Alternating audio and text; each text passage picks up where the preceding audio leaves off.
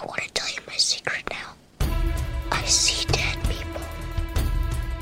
Soylent Green is people!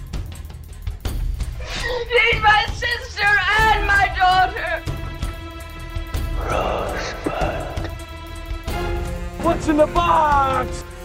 Hello, and thank you for joining us for this spoiler special for John Wick Chapter 3 Parabellum. I am Sam Adams, senior editor at Slate, and joining me are Forrest Wickman, Slate's culture editor, Hey, Sam. and Matthew Dessem, who is the Nights and Weekends editor of Browbeat.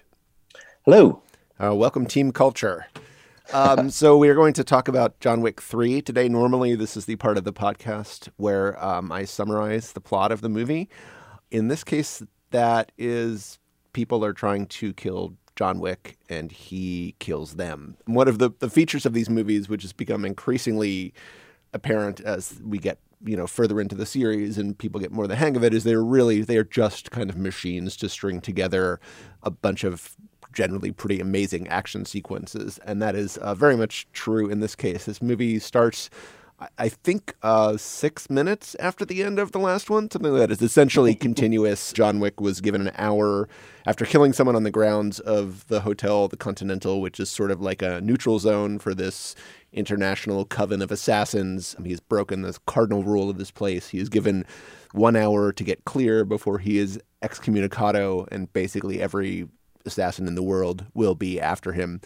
Um, and so we we start off with a, a, the clock ticking at about 56 minutes and him uh, running away from it. Before we get into spoiling what, what plot there is in this movie, Forrest and Matt, what's your position on the John Wick series thus far, going into part three?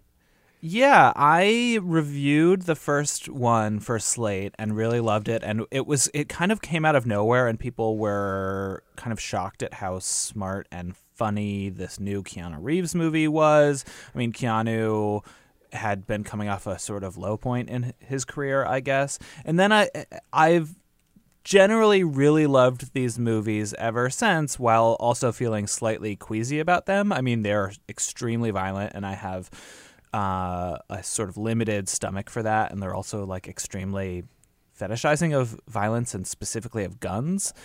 But they're also very funny and I think work best for me as a comedy. And this was maybe my favorite one. I'm not sure where you would rank them, Dessem. I believe you reviewed the second John Wick for Slate. Yeah, I I uh, I loved the first one too for the same reasons you're talking about. The second one I found like I I liked it, and there are some very like smart and well executed things in it, but I just found it uh, the violence got a little tedious in that one. This one I loved. I uh, I thought was great. Um, I mean, as you say, I have some qualms too about the guns and and and so on, but I yeah, I thought it played more as like a slapstick kind of thing this time around, and um, uh, I liked it a lot. Yeah. Yeah, and um, an important thing to say to point out for listeners who uh, may be coming into the series with part three, and I should say, although the on the one hand it has this fairly sort of complicated and ornate mythology, Right. very little of that is necessary to understanding um, what's going on with the plot. So you can really feel free to jump in at any point. This is not something where you really need to have seen John Wick's one and two to get what's going on in this one, which again is he's trying to kill people. They're trying to kill him. And I would even add that, like, if you've seen the previous two movies, I mean, maybe I just don't remember them that well, but like, all of the mythology of these various tokens and stuff, it a lot of it feels like they're kind of making it up as they go. Like, in other words, even if you've seen the previous two movies, I'm not sure exactly how much sense it makes. Right. I mean, I think the only important thing to know about the series is, you know, as you mentioned, Forrest, Keanu kind of hadn't really done a, major movie really since the end of the Matrix sequels in, in 2003.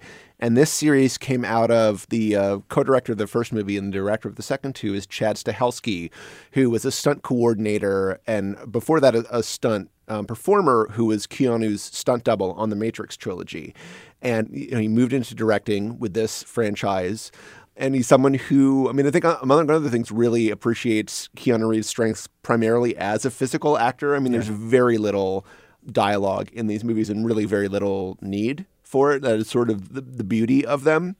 And I think that has to do very much with their attitude towards violence in this one. There's a, a subplot in this one, which perhaps we'll get to later, but that involves Angel- Anjelica Huston as this sort of gang leader slash, you know, ballet impresario. Um, and they really do, I mean, they do approach, you know violence very much as dance, as this kind of thing in in you know physical movement. It reminds me of um, the the sort of famous Jean Luc Godard quote about um, how someone said you know, that in one of his movies there was a lot of blood, and he said that's not blood, that's red. So I think you have to kind of approach th- these movies in that spirit. It was it was interesting for me seeing this movie with it was a preview screening, but there was an audience for it, and we get to kind of the first of the movie's major kills, which we'll talk about in just a sec. The audience was giving me this kind of like yeah reaction, and I was, and that actually struck me as weird because I was, as you said, for it, I was laughing Yeah. at it because it's just, I mean, it is very self consciously silly and ridiculous, and I, I think that's. I heard from somebody who like sat, you know, a couple rows behind Keanu Reeves at the premiere of this movie, and, and he was laughing too. And I really think that's um, maybe sort of dodging a moral bullet by not taking the killing seriously. but I think that um, you know appreciating this as kind of a sort of very bloody, deadly slapstick comedy is kind of the way to go. Yeah, and I mean, I mean that's I think the other level on which in these movies Keanu Reeves is really good. I mean, in addition to being an actor who is quite at this point quite skilled as like a, a martial artist and a, a wielder of guns, lots of guns, as he says again in this movie. Um, he really works in these movies because he. I mean, I'm not sure Keanu Reeves is capable of doing that much more than kind of deadpanning everything. But what he does in this movie, which is just being very laconic and growling and only speaking like four words at a time, really works for deadpanning everything. You know, Matt, the one thing we have talked about with this movie and these movies in general is is their like apparent relation to the films of Buster Keaton, uh, which I think really works. I mean, the, you know, Buster Keaton was a sort of stuntman and director in one who just remains stone faced through everything, and like that's one thing Keanu Reeves does really well in these movies is just remain stone faced while everything that happens around him is utterly ridiculous, and I think that works like fantastically. Yeah, I, I, I agree. I mean, I would say the other thing about the violence that makes it a little easier is that it's not the world of the film is so ridiculous that it, it doesn't it doesn't you don't feel like oh wow that would really be a mess on the streets of New York City if somebody did this. you think like this weird neon nightmare land uh, is having a bad night. You know, like everything is so over the top that it doesn't um, doesn't make me squeamish the same way. But I, what you're saying about Keaton, I agree totally. Like this this movie could not be more designed around just you know stunts and action sequences and, and the same kind of stuff that he did um, there, which I also think is makes the violence a little easier because it's just so spectacular. right. Yeah. To the extent there's any plot, it's just like what are the ways? What are the ways in which John Wick will kill all the guys? And I feel like that's how we should go through this movie: is just go through the various ways in which John Wick kills people in John Wick colon chapter three. Okay, so when John dash John Wick, John Wick leaves the Continental, um, the clock is ticking. He has one hour to get to a sort of minimum safe distance before every assassin in New York gets the message on their little sort of antiquated flip phones. And naturally, his first stop is the New York Public Library. Yeah, I love I loved how he immediately like the first laugh for the movie for in the movie for me was just John Wick. First of all, he walks down the street with his dog and he's like the only New Yorker who doesn't need a leash for his dog even in Times Square. And then he just like jumps immediately into a cab with his wet dog and like the cabbie doesn't say anything about it about this wet pit bull and then uh, heads to the New York Public Library where we finally get to this first big action sequence which maybe you should describe Dessem.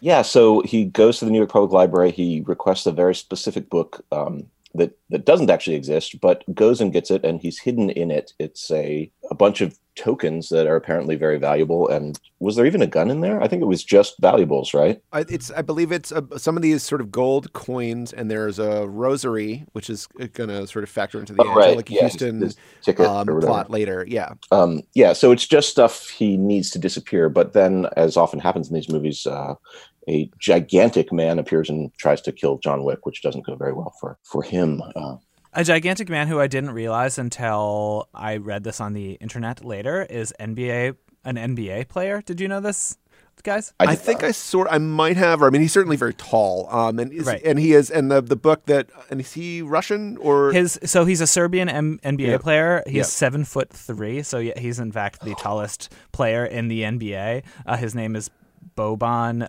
Marjanovic.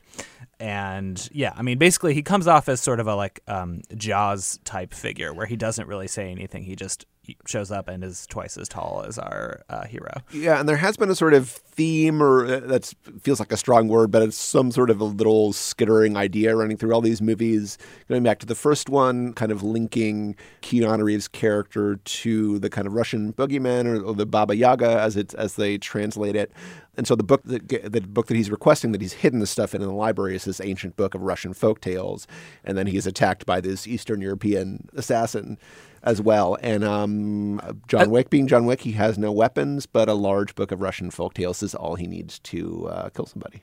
Which he, we should describe this pre- precise mechanics of what he does, which is first of all, he holds the book up in front of the giant's face, punches the book into the giant's face repeatedly, then he puts it in his mouth and punches the book so it goes into the giant's teeth and breaks his teeth. Yeah, it's like curb stomping him, but with a book of fairy well, tales. that's the so Yeah. that's the final thing that he Yeah. does, which is he like goes over to the reading table, sets the book down on the reading table, somehow manages to position the giant over the binding of the book, and then like hits the giant's head down so his neck breaks over the book. And yeah, my I think my theater was in a combination of riotous laughter and people doing you know kind of loud oh shits. And it's funny. I mean, I don't think this is sort of a deliberate like piss take on the scene in, in the Jason Bourne movies where he like attacks a guy with a rolled up magazine.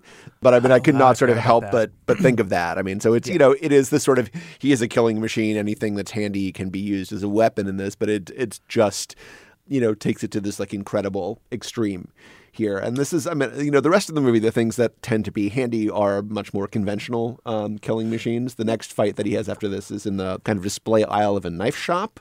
Yeah, what was that thing? I mean, he goes into this warehouse that's like it's it's basically every smashable thing that you would want in an action movie plus like every possible weapon. So it's like a bunch of chandeliers, it's a bunch of mirrors. There's like a hall of knives. There's like a room full of antique guns. It's your standard antique glassware and uh, like stabbing weapon uh, warehouse. I, I love that though. Like I love that its vision. Th- these movies, their vision of the city is like every every business that you're not quite sure what it, they do. If you go back far enough, there's a this uh, lavishly decorated arms dealing you know warehouse or whatever. Like the difference between the fronts of all of the businesses in this and the interiors are amazing. I think one and one of my favorite things about this too is it has this very just kind of baked in concept of New York as uh, you know a city that has you know this sort of as typical of, it, of New York as a city that's like seen it all. But I mean, in that scene you described for us where he gets into the cab and then he's there's like a lot of traffic and he's just he just just leaves his dog with the cab with the cabbie and it's okay take him to the Continental. And he, and the cabbie goes you know yes sir Mr. Wick. And it's like the cabbie knew who he was all along. And then one of the things that's runs through this movie is that John Wick who was kind of a feared figure in the first movie is now kind of a celebrity. And he's sort of the famous person that like everybody it's like everybody wants to like get in a fist fight with Mike Tyson or something. Like everybody wants to kill John Wick because he's like they're like oh I'm such a big fan. Now I have to kill you but there's also a, a fight scene later where he like stabs two people to death on a walkway in Grand Central and they just drop to the floor in the middle of like rush hour or commuting traffic and the people around them do not flinch or budge or acknowledge it at all.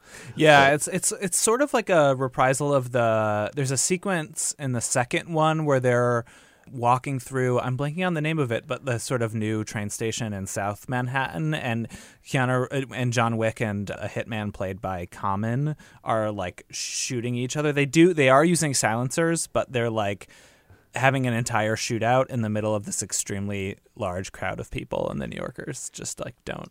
Right. And Even it's not even in this movie, it's not even like played for a joke. It just happens and it moves on. It's just kind of taken as read that like New Yorkers don't give a shit. Yeah, it's part of the like straight facedness of the of these movies that I really like. Maybe they finally did the math on how many people the Continental and its uh, associated businesses would have to be employing, employing and realized everyone in New York was Yeah, well they- aware of what was happening. Yes, because they are a were- major employer in the tri-state area. Yeah, so they, They wield are. quite a lot of influence. So knife fight. Now, what do we think of the knife fight? I loved it. Uh, the the the thing where he threw the knives at the guy, and um, I guess there's like a knife holder, right? A novelty knife holder that's like a little figure that you stick all the knives in. Do you guys know this thing? Uh, sort of. It, it- anyway, the, there's a there's a guy with like six knives sticking out of his chest through most of this fight, and uh, it's the same sort of thing. It's like one knife in a chest is really sad and frightening, but like six, well, the guy looks like a pincushion. It's it's kind of funny. I mean, I thought they did a good job of making incredibly horrible violence, sort of timed right, and yeah, slapsticky. Yeah, and it's not, you know, sanitized exactly. It's like quite bloody. And there is, you know, one of the few like kind of genuinely gruesome scenes in this movie is at the end of this fight where he like actually, you know, sticks a knife like up to the edge of somebody's eye and like shoves it Oh, into that his was- skull. You know, like that's actually, you know, the violence is kind of rarely, it, it's often kind of like gross, but not often disturbing. That was the one where you're like, ooh, like that's, Yeah, and that was also very just effectively shot in a way that I was left trying to puzzle out exactly how they do it. So like another thing that these movies do really well is incorporate you know CGI blood and and gore very seamlessly into these action scenes so that you can have all these long takes and you like kind of don't know what's a squib and what's CGI and and that sequence presumably they had you know like maybe they made a fake head of that guy in classic I don't know I couldn't quite tell how they did it and that that I think is just representative of the the quality of effects in these movies generally Yeah, I mean, I think you know these movies have um, one of the one of the things that kind of they made their reputation on is again they're kind of you know come out of they're made sort of by stuntmen. A lot of the performers are are you know stuntmen. Um, or or actual martial artists, or you know people who kind of float between the two. So they are shot in a lot of these very long, apparently unbroken takes. Although you never know with you know technology now how much of that is, is actually legit. And obviously there's a lot of erased you know safety apparatus that's taken out of the frame. But uh, you know the the blood the blood splatter I think is is sort of traditionally in most movies now almost all of that is CG just because it's like makes a mess and that the squibs never go off quite right and that I think is like fairly cheap to add to you know a frame. So I think all of that is and maybe even the muzzle flashes and stuff like that are are, are added in later. But what about the horses, Sam? We Yes. have to get. I, I'm just eager to get past the knife fight so we can get to my favorite way that John Wick killed a bad guy in this movie, which is a, right across from the chandeliers, knives, and antique guns store. There is a, a horse stable. I mean, apparently, of course, yeah, you know, as as one Sort of set finds. that up with with those those those uh, Central Park things coming out of there, right? There must be a horse stable somewhere in Manhattan because you've got horses. That's true. That's true. Anyway, he has a fight with these guys in the horse stable, and his way of killing one guy is that he hits the horse so that the horse kicks back into this guy's head, which he then repeats like at least one, maybe two more times.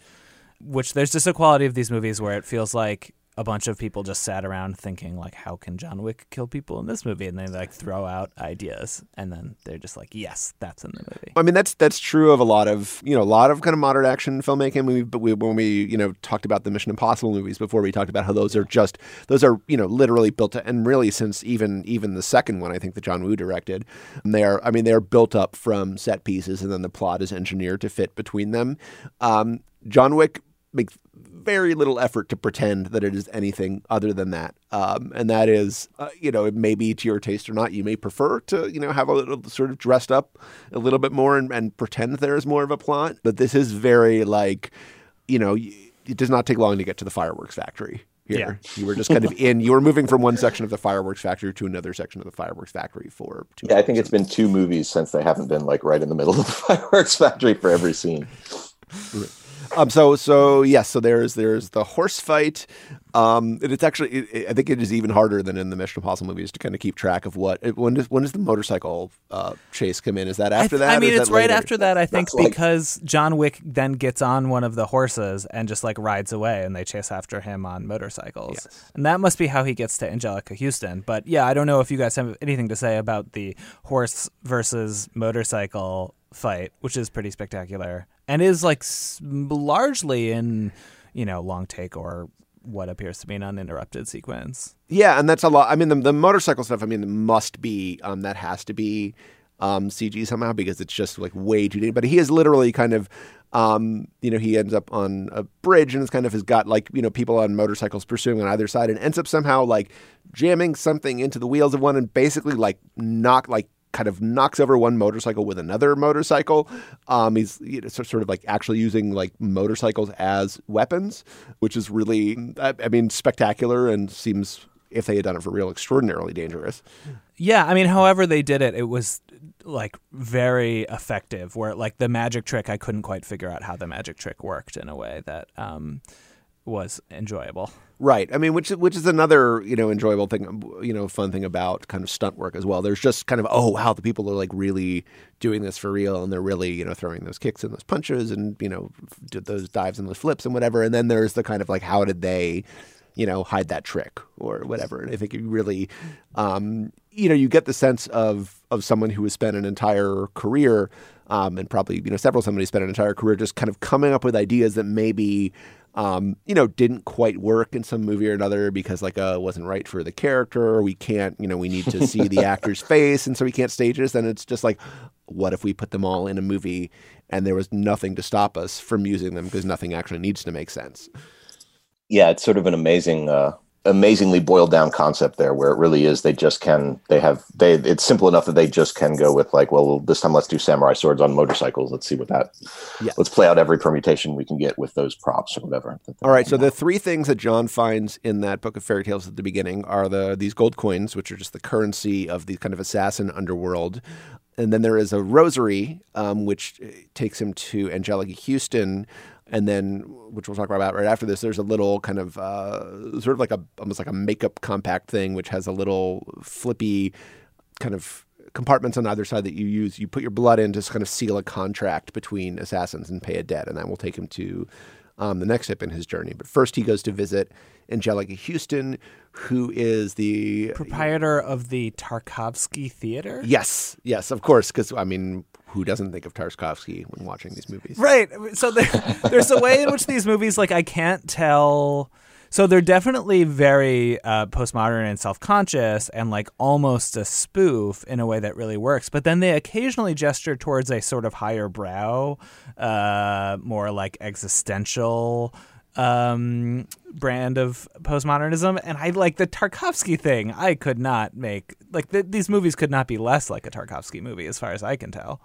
No, I mean, there's probably like more cuts in like one five minute sequence of this movie than like an right. entire, you know, Tarkovsky like three hour Tarkovsky movies. Um, so it may just be like, hey, we like Tarkovsky movies, or they just think, sure. probably they just think it's funny. I guess they also were just sitting there like, oh, we need an Eastern European name. Oh yeah, with the Tarkovsky guy. Yes. So anyway, so he meets Anjelica Huston, who is the head of this um, uh, kind of you know gangsters, Russian gangster kick called the Roma Ruska, and I, th- I think at this point out we find out that that um, John Wick is actually Roma himself, unless it's just a nickname for him. But she calls him something like uh, Georgiani Jovanich or something like that. We've had some I, arguments I about. I had it down as John Donny Jonovich, which just seems like the name that you make up on the spot if you want to turn John Wick into a Russian name. Right. John Donny J- J- Jonovich. Yes. I mean, I, I think, you know, to, to you know, not to rationalize our collective sloppy note taking, but I think that is like that is how important it is to the plot. It basically, yeah. she kind of says it once and then keeps calling him Jordani or Jandani or whatever it is. Um, but yeah, so he has this this ticket, um, which is this, and this is this you know great sort of like very very over the top performance from Anjelica Huston's very sort of thick you know accent and this sort of you know stern um, ballet mistress uh, mien that she has, and he has this um, ticket, which is this rosary, is and basically this is his way to get out of the country. Um, her henchman like heats this you know golden cross up in the fire, brands him on his back. Um, and then and he says he wants to go to Casablanca. Would you think first you think is like a, is that a figure of speech? But you know he's actually going to Morocco. Yes, presumably it's a reference to the film Inception. um, yeah, and there's no there's no real reason for him to go there except that maybe like well, they wanted to do some shots that were kind of like orangey instead of like steel blue. So it's good to get out of the city for a little while. Yeah, but... I mean, I think it's interesting to see like so we've spent at this point two and a third movies learning how this network of assassin works in this network of assassins works in New York, and it's the, I like the idea of seeing what the whole John Wick cinematic universe is like outside of New York is interesting. So I think that's probably the actual well. Th- that would be one reason to justify it um, on the on an entertainment level, and then on a plot level, I think the reason is just that he um, is you know excommunicado by the the the table as it's called or the high table the high table uh, yeah. the high table and so he needs to appeal to someone who is quote unquote above the high table Um, and so that's why he's going to Morocco to to visit that figure. All right, before we jump to Morocco, Matt, do you want to talk about like what's going on back at home with uh, Ian McShane's character and the rest of the the con- people in the Continental?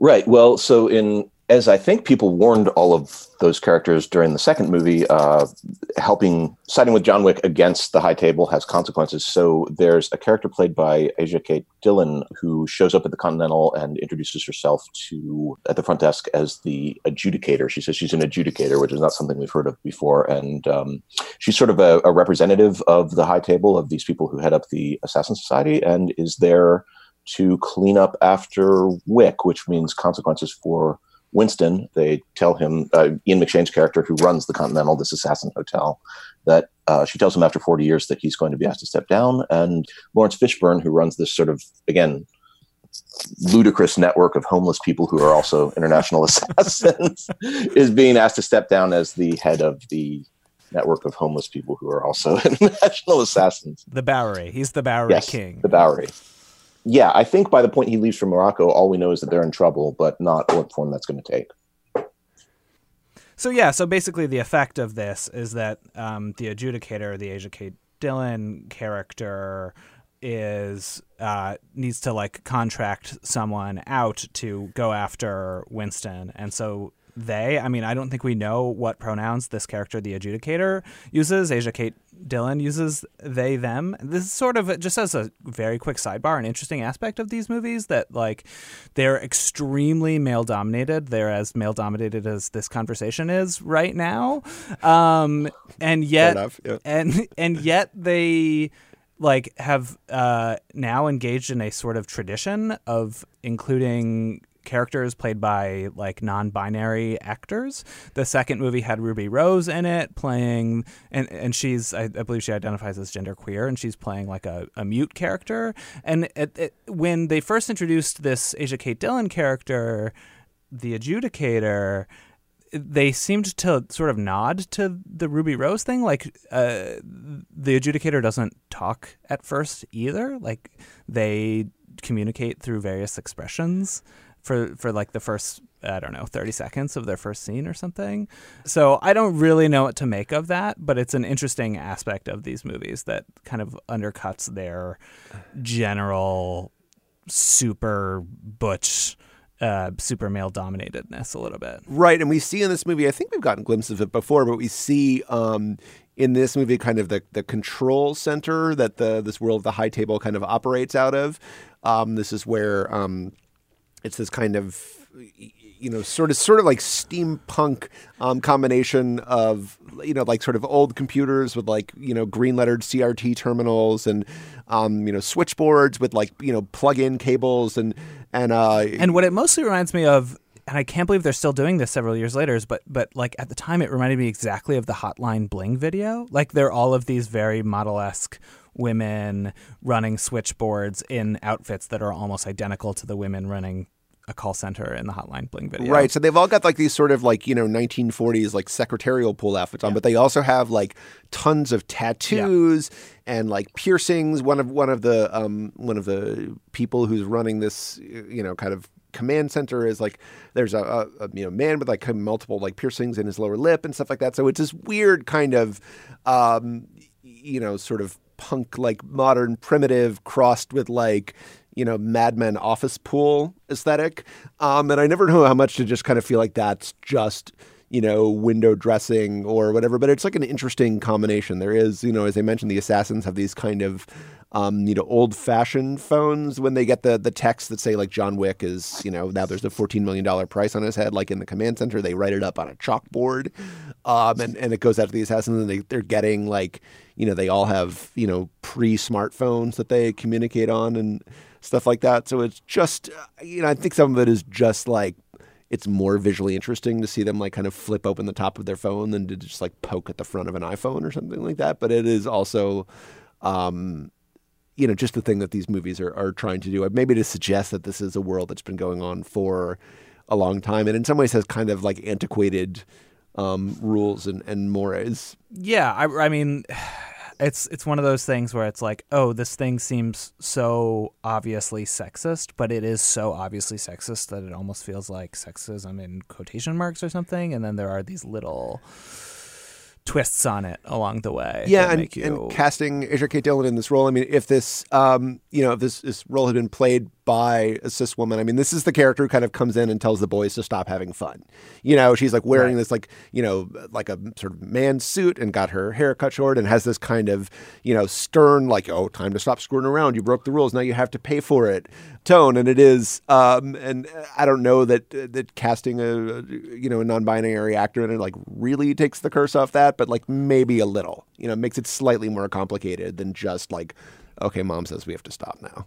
Um, so the scene now shifts to Morocco, um, where John Wick meets an old friend played by Halle Berry, um, who's actually like great in this movie. I, I Yeah. feel like it's a very it's a small part. She doesn't have like a lot of lines, but she just really and and you're like, Why oh, do you say actually, Sam? I- Oscar-winning actress Halle Berry. Oscar-winning actress Halle Berry, not the first person I would cast as like a hard-bitten like assassin who's been sure. doing this. yeah, uh, Catwoman didn't work out so well for her. I yes, suppose. um, but and I just you know I haven't and and but I mean she just has a really and it's a small part, but I mean she's just like I don't I can't remember the last time I kind of liked her this much or anything. She's just playing you know the sort of like very lived in kind of you know world weary. She's like a you know she's a total badass. She's got some like serious. um hound she's like living in her you know palace in morocco somewhere and she's not at all um happy to see john wick So, But- so you're saying she's working in Casablanca when a, a face from her past shows up unexpectedly? ah, ah, when you put it like that all right, yes. Another Inception reference. Yes,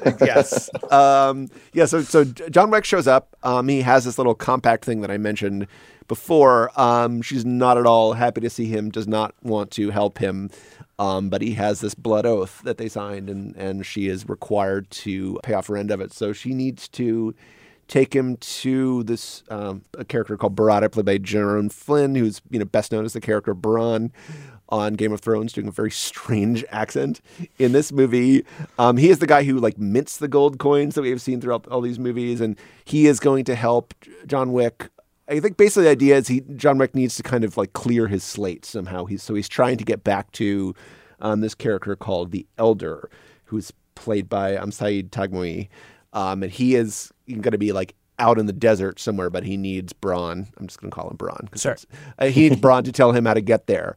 Bronn, as he would on Game of Thrones, tells John Wick to fuck off. Well, specifically, we have to get the dog. We have hardly talked about the dogs. Let's talk about the in dogs. these movies. Yes, and right. I feel like you should talk about the dogs. This is probably my favorite sequence in the movie, mostly because of the dogs. Yeah, so Halle Berry, in, in addition to being Rick from Casablanca or whatever, also is a, a dog lover, as all the good people in these movies are, and has two, what are they, German Shepherds? They're Um, like something in that or- general ball, ballpark. I don't think they're German shepherds exactly, but that if listeners can picture German shepherds, and She has, yeah, attack dogs in any event, um, which uh, then they later have an entire action sequence built around them using those dogs as weapons, like you would use a pencil or an old Russian book or a motorcycle and a samurai sword. Not, uh, what to be clear, not like picking the dogs up and um, uh, swinging them around like a sword. I mean that they, uh, Halle Berry commands the dogs to attack, and they do that in sort of uh, amazing choreo- uh, choreographed things with weapons and uh, yeah, the dogs. Yeah, I mean, basically, they be- it becomes an action sequence in which it's Keanu Reeves, Halle Berry, and these two dogs are all kind of equal participants in taking out this entire, you know, Casablanca hotel full of of hitmen. Um, and I, I just love how so these movies famously started with a bunch of hitmen killing John Wick's dog, which led to John Wick taking vengeance for an entire movie, which was like if you're a dog lover with a little bit of a stomach as as I am, that was just an incredibly wonderful premise for a movie. But I think they also realized that they alienated some portion of uh, would be fans by killing a dog at the beginning of their movie, and in, and it seems like in the movie's sense, like they've really gone out of their way to pledge to viewers that the dogs are always going to be okay, which is why it's so wonderful that John Wick is like take my dog to the Continental and put him under the you know protection of the finest hitmen in the world. In the earlier scene in the taxi, and in this movie, the dogs get bulletproof vests put on them, and then there's this moment where Bronn, I suppose we were calling him, shoots one of the dogs, but we know that the dog has this body armor on, so we just immediately know that the dog's going to be okay, and that that guy is I mean, it- fucked. but it's also like it's also like not like I mean, it's a dog. It's not like the body armor is hidden under a shirt. So Yeah, why yeah, Bronn yeah. doesn't know that either is a little curious. Um, but yeah, so Bronn, um, you know, tells them. Well, basically, Bronn says, "Okay, look, I'll make you. I'll make you a deal. I will tell you where this place is, but I want one of your dogs." And Halle Berry says, "No, you can't have one of my dogs." And Bronn says, "Okay, well then I'm going to kill your dog." And uh, he that shoots it in the bulletproof vest. yes, and that that, as the saying goes, leads to an argument. Uh, so then there's a big ass uh, gun slash dog fight in this hotel. Um, and this this is the part to be clear, like this is the part where that I just I have not seen like Halle Berry like do this kind of Yeah. like intense like physical acting before. It is a lot of these. You know, basically, sort of, you know, stuntman sets, and we know that we know that we've seen Keanu Reeves do this a lot in the Matrix movies and in the previous John Wick movies. But she like really holds her own here, and it's the same kind of long takes of like, you know, her getting thrown around and throwing people around and um, you know, shooting people in the head and you know, sicking her dogs on people, and she's really like right in it. Yeah, it's it's extremely well choreographed, and it, the, my favorite moment in this whole sequence, and I'm curious uh, how you guys think they did it, um, is. Uh, Halle Berry is, you know, shooting a bunch of guys or whatever, and then there's a baddie who's up a wall that's probably like 15 feet above, you know, like a, at least a story above her, and so she, you know, whistles for one of her dogs to come over as she does throughout the sequence and go kill this guy. And then she kind of ducks down um, to present her back uh, for the dog as a sort of springboard. And so the dog runs, jumps on Halle Berry's back, and then runs up the wall to climb over it and go kill this guy. And it's sort of like, you know, the whole Fred Astaire running up a wall thing. And I can't tell whether that dog actually did it or whether it was CG. I I mean I, I I hate to be the guy who like always thinks it's CG, but it's probably CG. I mean, it's this is the curse of like watching movies in Dessem, did you 2019. did you Like, believe that a dog could run up a wall? I in in 2019, I believed a dog could fly. um, yeah, uh, actually, uh, having uh, seen that, uh, the, there's this dog, the dog trainer who trained uh, the dog from The Artist. Um, I met at one point to see another dog that he was training to do stunts, um, and it's not implausible to me that that particular dog could have scrabbled up a wall. So. Uh, because he can do like standing backflips and parkour and things. So it's not impossible um, that they just found a dog that could climb a wall. But uh, uh, but if I had to put money on it, I would bet on CGI. They taught a dog to do parkour. This is what a country. Yeah, Um, exactly. yes. So, uh, so John Wick, not surprisingly, uh, wins this fight. Um, he is told that he has to go out into the desert and like you know walk until he's about like look up at the star, look at a certain star, and like walk till he's dead, and then like walk some more. And then maybe if the elder feels like meeting him, will meet it. So um, Halle Berry drives him out there. Um, she um, gives him sets him on his journey with a little bit of water, uh, which he first like makes like she's going to hand to him, just like a little psych move. Drinks a little bit of it, like spits some of it back in the bottle, and then gives him that. And then for some reason, so we see Keanu Reeves like hiking up a dune um, with this little, you know, Volvic bottle in his hand. Um, why he didn't just like drink the water and then not have to carry one more thing? I don't know. But anyway, so he passes out and then he wakes up in this tent um, and he meets the elder, played by um, Saeed Taghmaoui and uh, Forrest. What happens next? Yeah, just quick. So Taghmaoui, who uh, listeners might remember from like Three Kings, where he plays a sort of Iraqi hostage, or um, Wonder Woman. You know, he unfortunately he's kind of always hired to play the one, you know, Arab or uh, Middle Eastern character in the movie, but he's always great. Um, so uh, Taghmaoui's character, the Elder, presents Wick with a choice, which is basically that Wick can either die or continue to live as a hitman, but he must sort of swear to pledge himself to the high table. Which you know, if we remember back to the first movie, this this was supposed to be Wick doing his uh, you know one last job and getting out of the game, but Wick. Unfortunately, as always happens in these movies, will never get out of the game, and he gives. I mean, I, we've hardly talked about Wick as a as a character, which is probably revealing because I don't know how much any of us actually care about Wick as a character, rather than as like a bullet delivery system um, but he he's explicitly states his motivation, which is just that he wants to keep living in order to uh, remember his dead wife. It's not the greatest uh, motivation. It's like a textbook example of of what uh, critics and TV writers and stuff called fridging.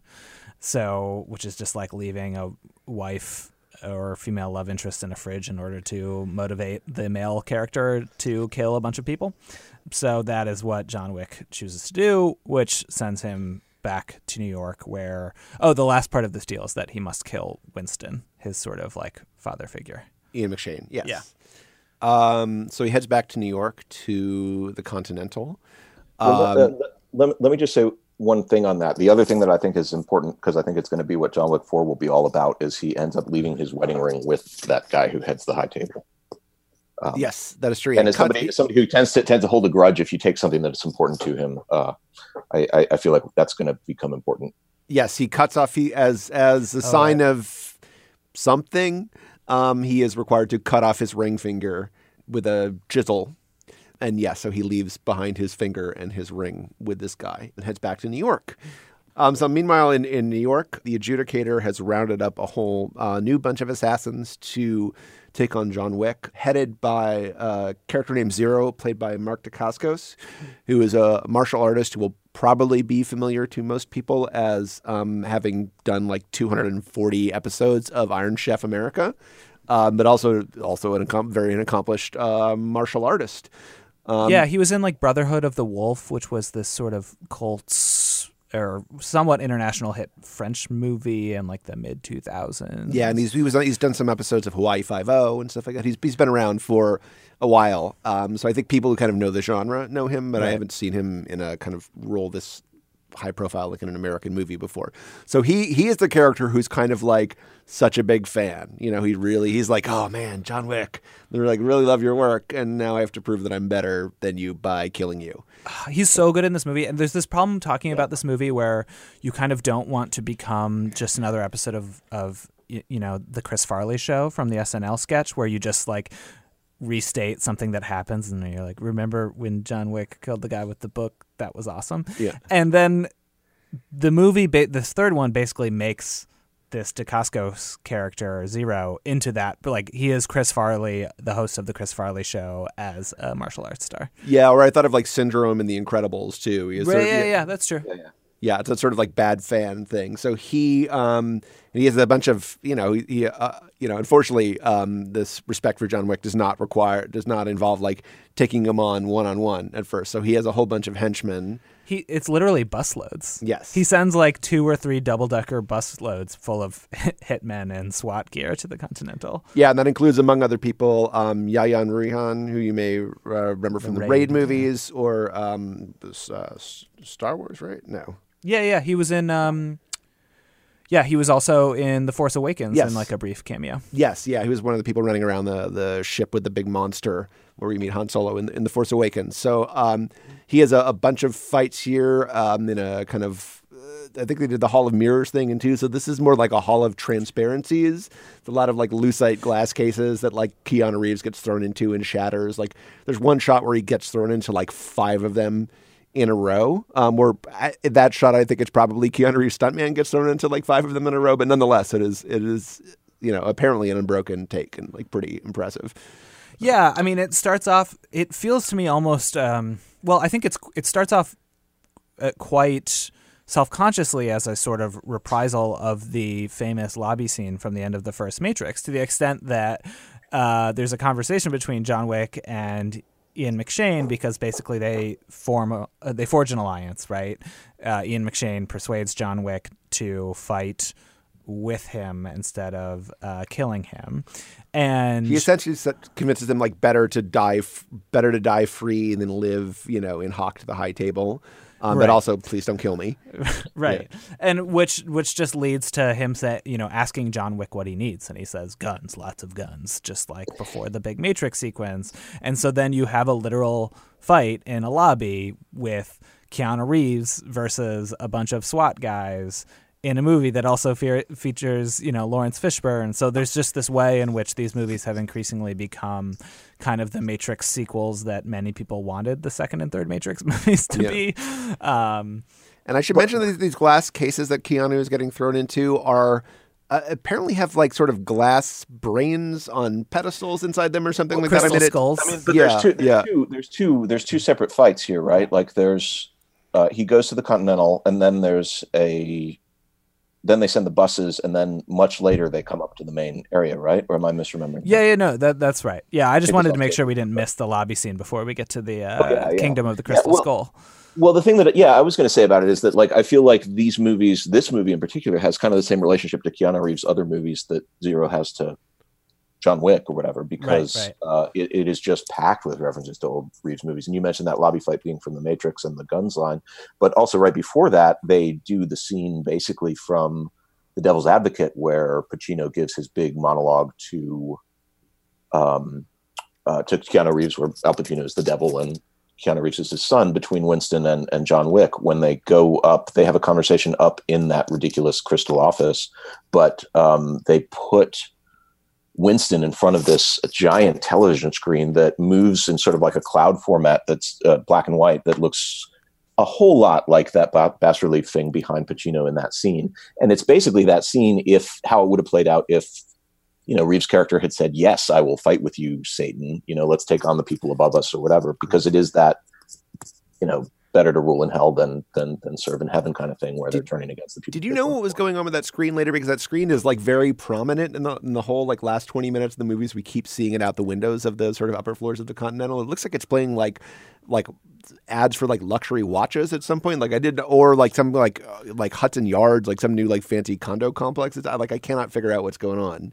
With I that. assume maybe that was it's just product placement that they just wanted to set up like some reason for it to be there, but then they had they needed video footage, so I would assume they sold that spot. Yeah, I mean, Matt, you made much more sense of that, all of that set design that I did. I just thought it like was, you know, there was the rule of awesome. They just wanted it to look really cool.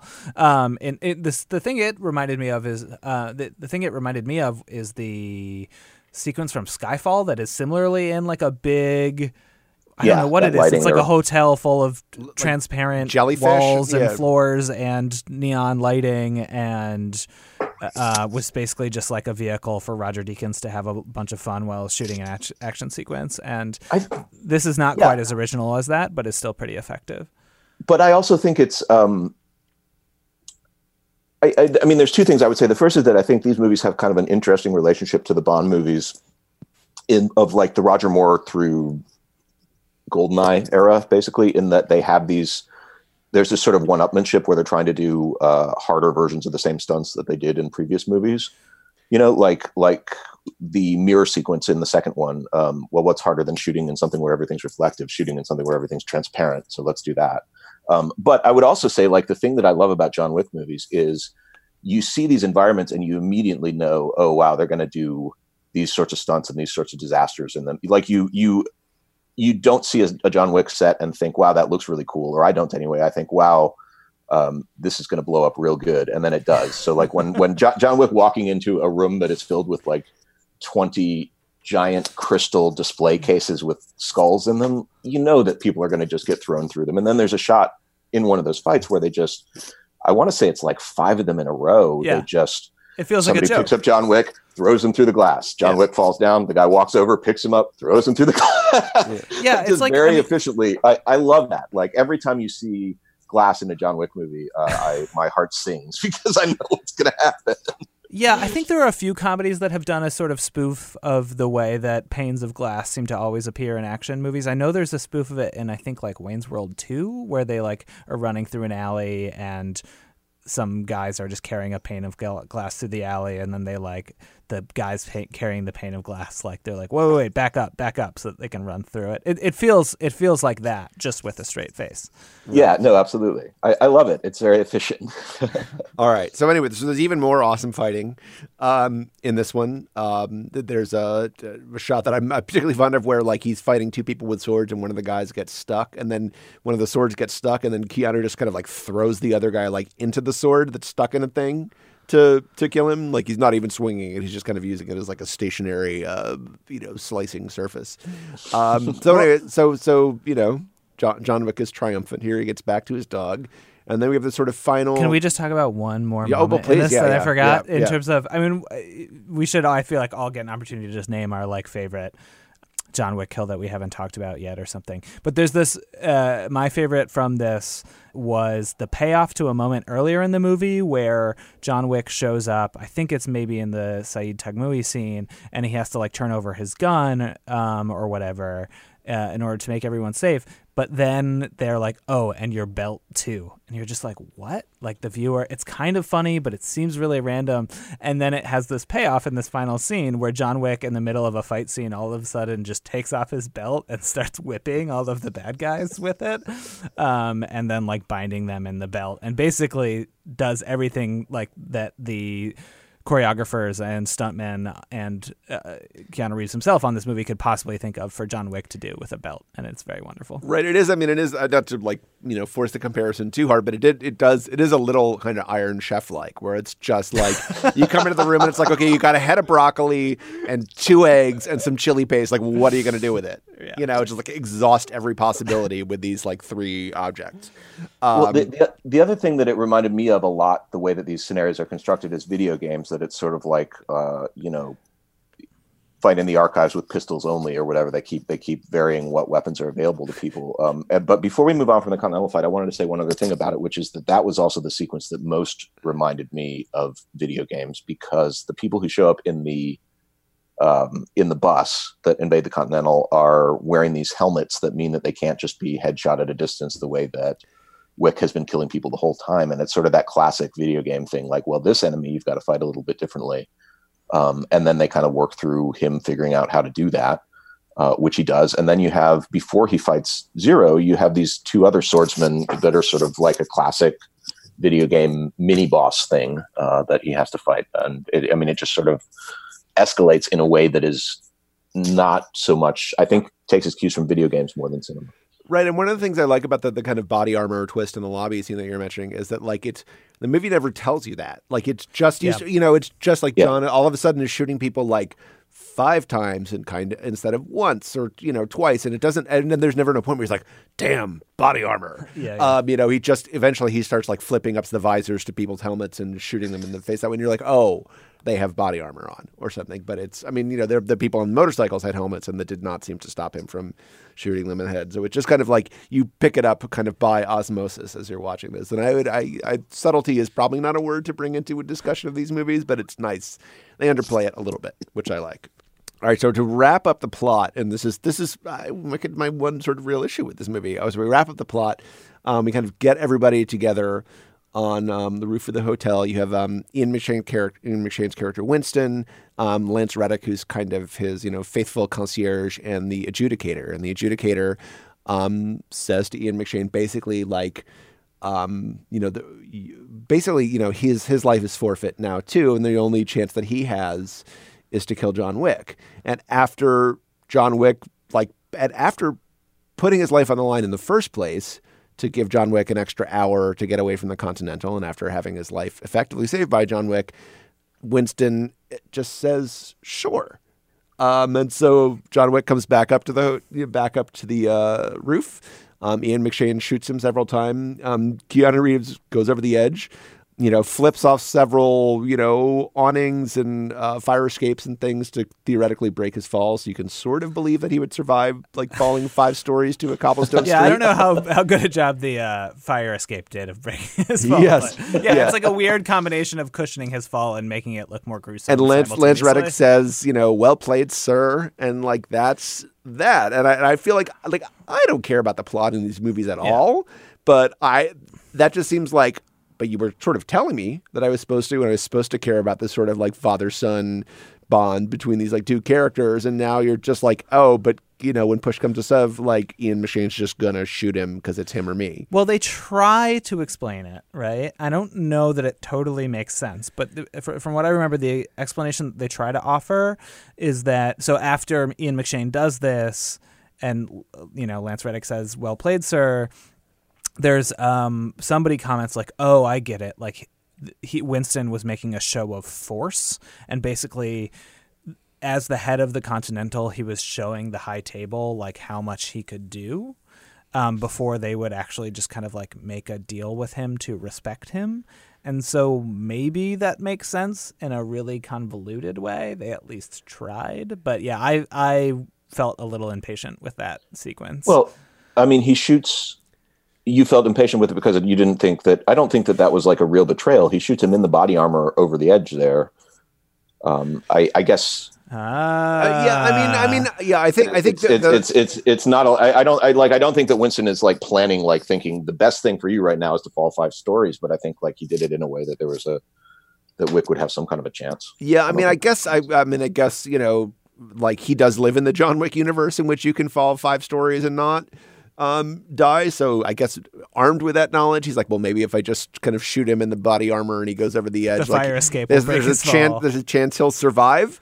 Um, even having watched those movies, that's a little hard for me to swallow. But yeah, that's that's something. But I mean, but I'm saying, John, if Winston, if Winston had wanted to be sure that John Wick was dead, Winston would have made sure that John Wick was dead. You know, Right. Like, I don't, But I anything but, but it, John just- but John seems to take it personally because the end of this movie, which is just a giant, which I mean is just a big fat promo for John Wick Yeah, Four, Um, which I'm also never like a huge fan of, but is, Yeah. is he reunites? We haven't talked about Laurence Fishburne's character um, hardly at all, but he is also someone who is you know we're thought is dead, is sort of sided with John Wick, and we thought been um, murdered by the adjudicator and their henchmen. Um, you know, they, he got seven slices from a samurai sword, but apparently just got a kind of nasty cut above the eyebrow. Um, so he is still, you know, ruling in his little sewer kingdom, and John Wick finds his way back to him, and they basically kind of agree to like get, you know, revenge together, and then they laugh and something, and then the, the end credits come up. Yeah, I mean, I think it was the. I, I, I'm not saying it definitely doesn't make sense. I do think it was probably partly just the the nature of it feeling like a teaser for a sequel that um, that kind of bothered me, or just like I just would have preferred that the movie let me enjoy John Wick three for a little bit longer before advertising John Wick four and asking me to think about that. That said, teasing the possibility of Keanu Reeves and Laurence Fishburne teaming up in John Wick 4 does seem like an effective p- piece of marketing for a movie I will definitely want to see. All right, yeah, let, and we'll close by asking that. I mean, Matt, Matt, are you in for John Wick four? I feel like they're running out of glass surfaces to smash. So yes, I want to see what they could possibly do to top that uh, Winston's office. I mean, I think as as with the Fast and Furious series, like they just need to go to space next. clearly, is John Wick. John Wick and Zero Gravity, I would definitely John Wick watch. Chapter Four, Space Bellum. Um, all right, this is. Thank you for listening to this spoiler special. And if you have any suggestions for future movies or TV series for us to spoil, email us at spoilers at slate.com. Our uh, engineer has been Merritt Jacob, and our producer is Daniel Hewitt. Thank you for listening. With Lucky Land slots, you can get lucky just about anywhere. Dearly beloved, we are gathered here today to. Has anyone seen the bride and groom? Sorry, sorry, we're here. We were getting lucky in the limo and we lost track of time. No, Lucky Land Casino, with cash prizes that add up quicker than a guest registry. In that case, I pronounce you lucky. Play for free at LuckyLandSlots.com. Daily bonuses are waiting. No purchase necessary. Void where prohibited by law. 18 plus. Terms and conditions apply. See website for details.